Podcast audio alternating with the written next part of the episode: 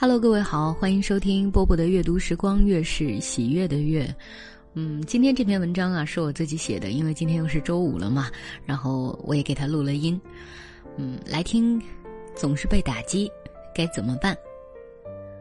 从流量角度讲，标题也可以改为如何反 PUA，但是肯定还有人不知道什么是 PUA 嘛，我就搁在正文里解释吧。简单来讲。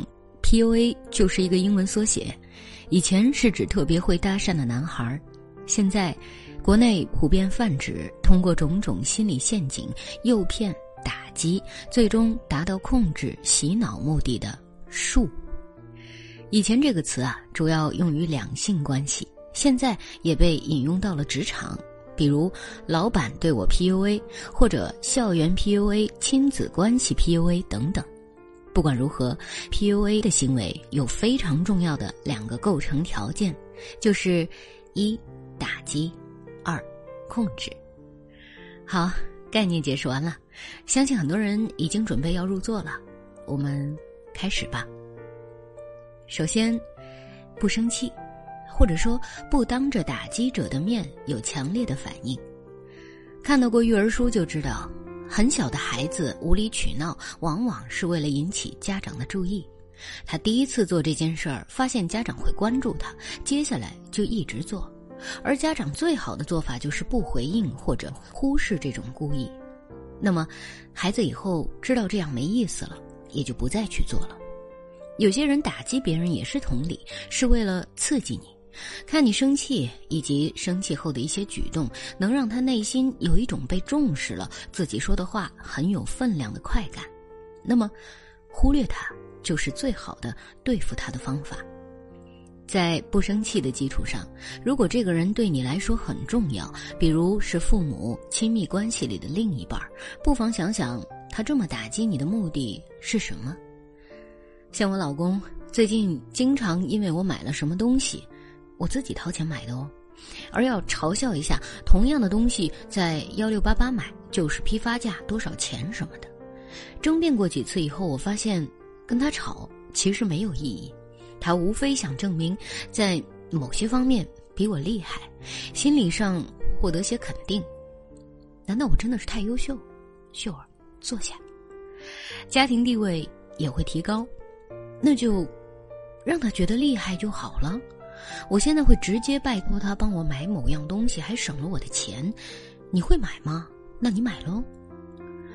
很多父母打击孩子的目的是更有传统文化特色的，他们觉得打是亲，骂是爱，要多批评才能使人进步，还有建立父母的权威感。但小孩子成长过程中被这样打击，往往会造成长大后在社会上唯唯诺诺、不自信的性格。所以，我对孩子们的教育里坚决没有嘲笑和打击这两个词。失败不可怕，放弃才可怕。鼓励一个孩子勇敢、坚持、努力非常重要。而如果你已经成年，父母仍然习惯性打压你。那也没关系，尽量不住在一起，减少相处的时间就好。同时提醒自己不要重蹈覆辙，让孩子长大后只想远离家。这里还想说一个特殊的群体，就是闺蜜。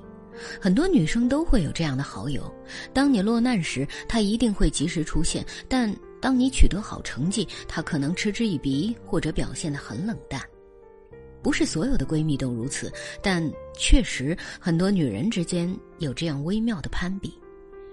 遇到这样的好友冷言冷语打击你时，我觉得不但不值得生气，反而可以偷着乐一下，因为可能你自己都没发现，你得是多优秀才会引起他的嫉妒。谢谢他帮你发现并另类的庆祝了你的进步。至于根本不重要的人。那些嘴巴很碎的围观群众啊，八卦的同事啊，七大姑八大姨的碎碎念啊，更不应该对你造成任何影响。你要知道，所谓生气，往往是因为恐惧，恐惧是源于自己也认同，也就是自卑。解决自卑的方法，我以前在文章里更是分享过很多次，尤其是阿德勒的学说。简单概括一下，解决方法就是用实力去打嘲笑者的脸，哪里自卑从哪里爬起。